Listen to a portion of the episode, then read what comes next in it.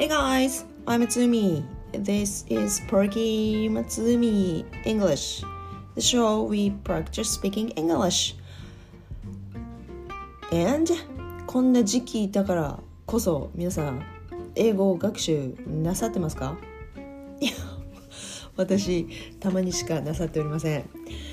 いや、なさってたな。いや、今日は前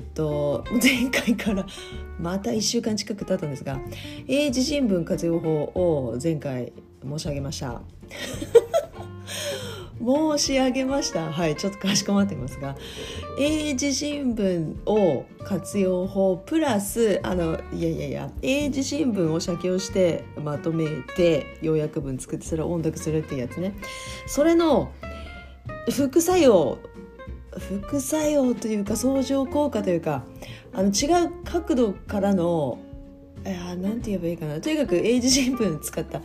勉強法なんですが、まず最初に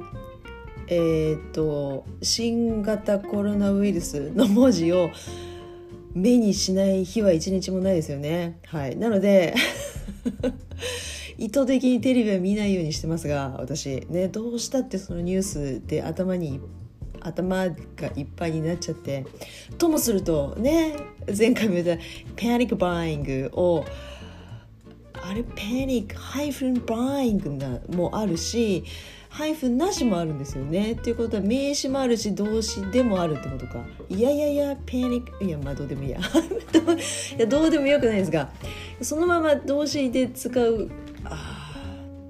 ニックバイングになってしまうので、そうなんですよ。意図的にテレビは見ないようにしてるんですが、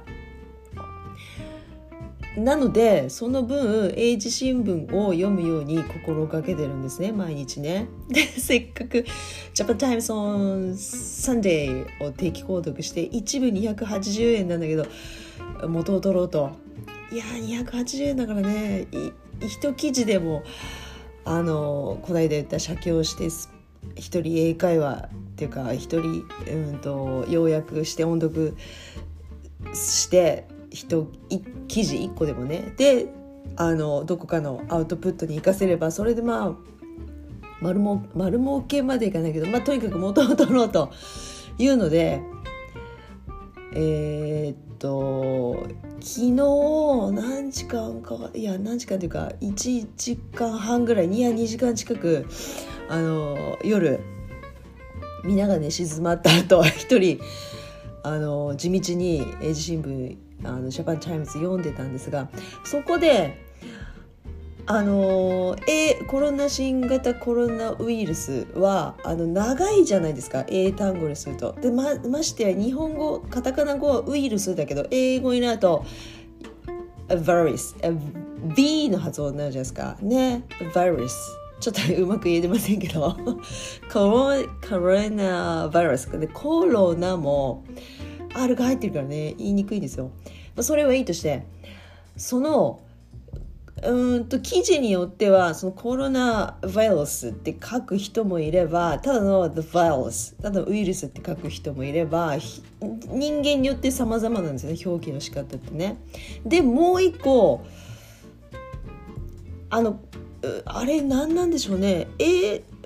ローマ字だけで COVID で19って書いてある、簡単なんて日本語なんて言うんですか、省略して書くパターンがあるなっていうのに気づいたんですよ。 COVID で19って書いて19って書いて、そうそれを記事読んでいくと絶対それはコロナウイルスのことだから、この COVID-19 がヘッドラインに出てるとコロナウイルスの記事だなっていうふうに認識ができてるんですけど、こういう表記の仕方もあるとと思って、何気にそうなんだ、こういうのもあるんだねと思って流してたんですけど、で、今朝通勤時に、通勤しないけど幼稚園に子供を送り迎えする時の運転しながらいつもラジオを聞くんですけど、いつもここ数日、すみません今日日本語ばっかりですが、クラシック音楽をかけて運転しながら行くんですよ。高々5分ぐらいの距離なんですけどね。そうなんですよ、朝からロック聴く気になれなくてね年のせいでしょうかね。そうクラシック音楽かけていくんですけど、今日たまたまふと今日は前聞いてたニュースチャンネル聞きながら行こうと思って、マイフェイブリットチャンネルの皆さん検索しましたかアプリは何でしたっけ、チューンイン、ラジオを聴けるアプリがあるんですけど、チューンインっていうラジオのアプリでいつも探してて、でそれのマイフェイブリットチャンネルはバンクーバー、カナダのバンクーバーのマイフェイブリットラジオチャンネル、チャンネルじゃねえ、ラジオステーションですね。ラジオってね、なぜかね、ラジオステーション。バンクーバー、ニュース1130、ニュース1130。はい、なんかニュースのタイトルって、ね、数字一個一個言うのがなんかかっこいいですね。あれ745とか45分に始まるやつが、まあどうでもいいけど、ニュース1130、バンクーバーの放送局なの。それを聞いて今朝行ったんですよ。そしたら、いやコロナウイルスの言ってることは分かるんだけど、なんかそうバンクーバーも休校になってますとか、いや成績どうしようとか、ああしようこうしようとかいうニュースがあって、ああそうね、どこの世界みんなどこも一緒だなって思ってたんですけど、その COVID-19 のを言ってたんですよ、そのままじゃなくて COVID-19 という言ってない、 COVID、あれそのまま言う、見たまま言うんですねと思って、まだうまくないけどそう言ってた、 COVID-19 って言ってて、今は数日前まではコロナウイルスとかでバイラスって言ってたのが COVID、 どのリポーターも COVID-19 って言ってて、それってなんかもう普通になってきてるんだろうかっていうのに気づいたわけですよ。それが言いたかっただけなんですけど、なのでね、スマホとかネットで英字新聞読む人、COVID-19 だそうです。あれコロナウイルスので、あれ何の省略したやつかっていうと、あれも I researched, yes I did, a little research about COVID-19. COVID-19 is actually coronavirus disease 2019 です。コロナウイルスによるディジーズの、だから COVID だからコロナの子だなと、 CO だなっていうのは分かって、 V はバイオスだからウイルスだから V だなと、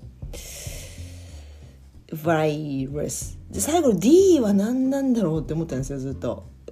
COVIDなんだろうと思って、でウィキペディアで調べたらディジーズなんですよ。そうなんですよ、だからそれをくっつけてコロナウイルスのディジーズで発生した年が2019年だから19ってついてるんですよ。ウィキペディアやっぱすごいと思いましたなので COVID-19 だから今年に何かまたそういうのがあると、なんか20とかつくんでしょうね。なんかあるじゃないですか、日本の台風の表記と一緒だなと思ってね。よその国に行くと台風とかハリケーンとか、なんか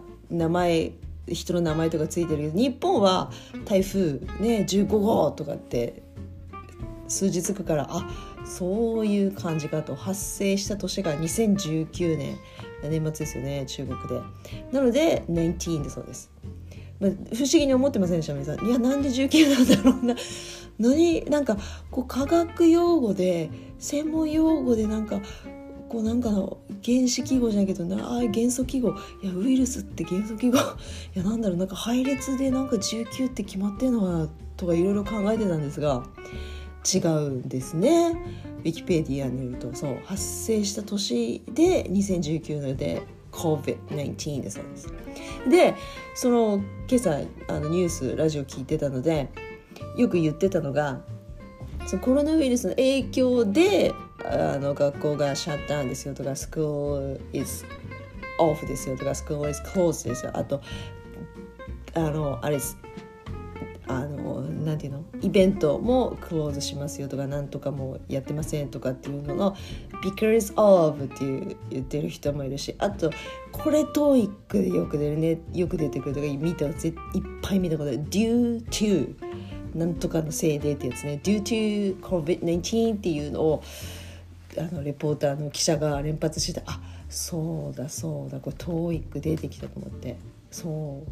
ういうことでした、今朝は。それが一つと、あともう一つはその COVID-19 じゃなくて、昨夜 Japan Times on Sunday をいっぱい読んで、全紙面の半分までいかない、3割近く読んで、気になる記事を読んで、なんかもう読むのに一生懸命で写経をやってっていうトレーニングしなかったんですよね、読むだけにして。でそれ読みました。で昨日夜寝ました、一晩寝ました。で今朝の車の中でその英語のラジオを聞いて思ったのが、非常に内容がなんて言えばいいの、非常に内容が分かった。あ、そのままですか、日本語。言ってるラジオニュースの言ってる内容が非常によく分かりました。これは一つなんて言えばいいんでしょうね、本当に非常に分かりやすいんですよ。でふと思いとどまって考えてみたのが、その前に昨日英字新聞により情報をその活字でね、情報を得て、それで音を聞いたから、関連した単語をいっぱいインプットしたから、でラジオでそういうのを聞くと、あ、だからわかるんだと思って、これは昔から言われてることだけど絶対やったことはなかったと思って、あ、こういう効果もあるなと。いや、多分その逆言ってもいいんでしょうけど、ラジオを聞いて、音で聞いて、その後英字新聞読むっていうのも効果あるんでしょうけど、それは多分ね、リスニング能力が高い人は多分そっちがいいと思うけど、特にね、ニュース放送は時事英語とかちょっと難しい単語使ってるから、聞いただけではちょっとうんってなるので、私はなのでその前段階として時間をかけて英字新聞で単語を追って読んで知識を得た方が、先にそっちをやった方がニュースラジオのリスニングには効果があるなと、そう思いました。経験から非常にね、今まで聞いてたラジオは何だったんだって思うぐらい非常に内容が分かりやすいっていうか、同じこと言ってるしね、それもある、あ、それか、あ、そういうことが新聞で言ってるのと、あ、そうだね、そういうことですよ。結論から言うと、新聞で言ってることを、同じことをラジオでも、単語は違えど似たような内容なことを言ってるので、そっか、そういうことですよ、分かりました。似たようなことを読んで、で似たようなことをラジオで聞くから余計に分かりやすいということです。そう今まで必死でこうなんていうんですか、金槌の人が海で泳いでたのが浮き輪もつけてフィンもつけてすごく泳ぎやすくなったみたいな、そんな感じですよ。ちょっと例えが悪いですかいや、これはちょっと副作用があったなと思って思いました。はい、あとは毎回朝ラジオを聞いて、その後うち帰ってきてもしばし何時間か同じニュースステーションのラジオを聞いてたんですけど、いつまでたってもコロナウイルスのニュースばっかりだから、ちょっと嫌気がさすっていうのもあるんですが、それはちょっとあれですね、やめた方がいいかもしれないね、そのことばっかりにいっぱいになるので、ただいやそうですね、はい、気持ちが塞ぐようなことはしない方がいいね、はい、それとあともう一点、はい、今日は何て話しますか。 COVID-19 でしょ、なんでそういう名前かっていうのと、あとニュース記事を読んでラジオを聞くっていうやり方でしょ。あともう1点、これで最後です。その今朝のラジオを聞いてて何回も耳にしたのが、いや何回もじゃなくて話すと長いんですけど前にも言ったと思うんですが、3回の法則っていうのを自分の中で3回ルール、3回の法則、何でもいいんですが、3回ルール、3度ルールっていうのを自分の中で決めてて、その初めて出会った単語たまにありますよね。あ、そういう風に言うんだとか、初めて見たこの単語とかありますよね。なんか読んでて聞いてとか、それをその後何にもしないで、たまにメモも取るかもしれないけど、ふと同じ単語を何年後か分かんないですよ、数週間後とか数ヶ月後にまたその単語にお目にかかったと、あ、前見た、そうこれ見た、前見た、前聞いたみたいな、これが2回目で、最後に3度目、あ、はい、あなた3度目ですね、お会いするのと、はい、これはちょっと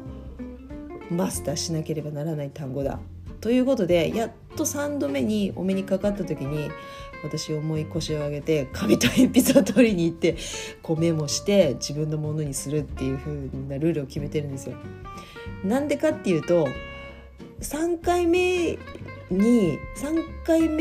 るとなんとなく覚えてるんですよね。ああ、3回目だね、あんたね、はいはい、なんか覚えてるよみたいな、そのタイミングでメモを取ったりとか英作文したりとかすると頭に入りやすいっていう経験則からなんですけど、初めてその単語に出会った時に、あ、これ初めて見た、書いとかなきゃっていうことよりも、その初見の時よりも3度目の方がね、なんかね、馴染みがいいんですよね。そう。なんか日本語って便利ですよね。馴染みがいいんですよ。そう、これがぴったりくる。なんかその3度目の時になんか頭に入れようと思ってメモするのが馴染みが良くて。で、その3度目のルール、3回ルールでお目にかかった単語がありまして、それをちょっとシェアしようと思いますね。シェアしますね。はい、私思いますねっていうのがあんま好きじゃないですか。そう3度目に出会ったのが、あがついたはず、silver lining、silver、銀色ってことです。silver lining、lining ということはリクライニングのあれです。lining、横たわってるってことね。silver のものが lining なんですよ。silver lining。そう、これを1回目は友人と会話してて、不幸中の幸いって日本語って言うけど、あれって英語でなんて言うんだろうねっていうのをとっさに言った人がいて、なんだろうねってその場で終わったんですけど、その後で疑問を投げかけてもらって、その後何もしなかったんですね。アクション取らなくて。で、その後海外ドラマを見ててそのセリフが出てきたんですよ。希望はあるよねみたいな日本語字幕だったと思うんですけど、今シルバーライニングって言ったと思ってこう巻き戻して英語字幕に直してセリフを見たら、言ってる、これシルバーライニングって言うんだと思って、不幸中の幸いだよねみたいな、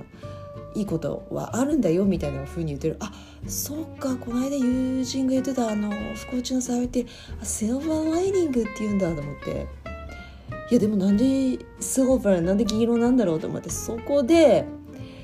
そう思ってたんですよ。と思って、で気になって後日 Google でシルバーライニングってこう画像検索したら、黒雲、雨が降ってきそうとか嵐が来そうな黒い雲ありますよね。その後ろには太陽が照ってて、その黒い雲の縁に銀色のライニングがあるんです。内張りっていう風にね、日本語訳であったけど、内張りっていう感じみたいなそれをシルバーライニングっていうんだそうです。だから目の前に不幸なことがあっても必ずそこには希望があると、その後ろから太陽が照りつけてて、でそれでシルバーライニングが見えるから、黒い雲の縁に銀色のこの縁取りがあるから、それをシルバーライニング、そこから定義をされて不幸中の幸いシルバーライニングって言うんだと思って、なんか詩的な感じだねみたいに英語って綺麗なこと言うんだなと思って、でそれはその場で置いといて、で先日またそれにお目にかかったのです。シルバーライニング、それどこで見たかというと、ネットでなんかいやまたツイッターから飛んでどこかの記事を読んでたんですよ。なんだったかな忘れましたが、そこでまたシルバーライニングっていう単語を使ってて、ほら来たこれ2度目と思って、はい、でそこでまた2度目ではい2度目ですねって言って終わったんですけど、で今朝3度目が来たんですよ。そのニュースをラジオで聞いてて、コロナウイルスの影響でいろいろあるけどシルバーライニングもあるぜと、そういう内容をね記者が言ってたんですよ。世の中ちょっと塞ぎ込んでて嫌な感じするけど、いやシルバーライニングはあるからねっていうふうに言うんですよ。はあ前向きだ、それはいいと思って、でね結構何時間のうちに2回ぐらい言うんですよね、シルバーライニングシルバーライニングって。ああそうだね、みんなで一生懸命前向きになってんだなと思って、で一番簡単なのは覚えつくのは、いやいつもそこにはシルバーライニングがあるからねと、 There is always a silver lining、 あが入るんですよね。 There is always a silver lining、 いつも不幸なことがあっても常にそれはあると、シルバーライニング、希望はありますよと、シルバーライニングあるよと、はいはい、いいことだ、これはいいことだと思って、あとそれと関連してるのを言ってる人がいて、それ聞き漏らさなかったの私ね。Silver lining is thin って言った人がいた、記者がいて、何？ thin？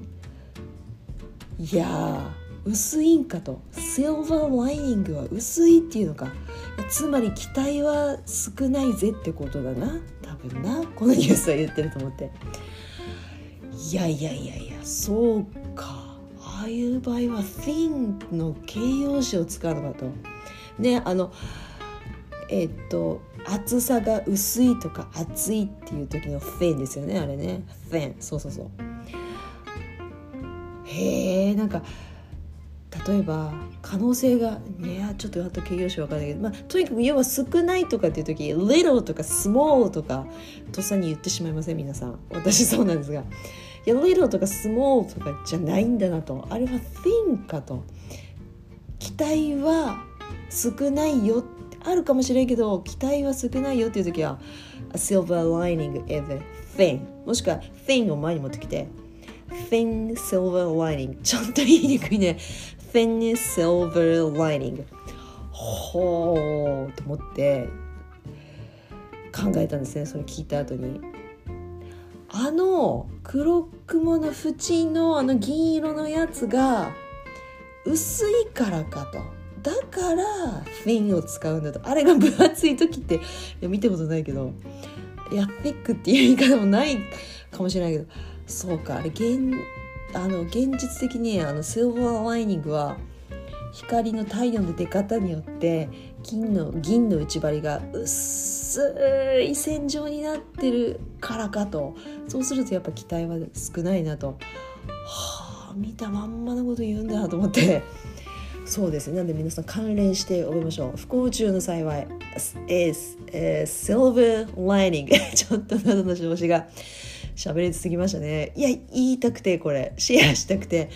シルバーライニングですよ。そうで期待がちょっと少ないよっていう時は the silver あかなだかな the silver だでしょうね。 the silver lining is thin、 th の発音の練習にはぴったりですね。 the silver lining is thin、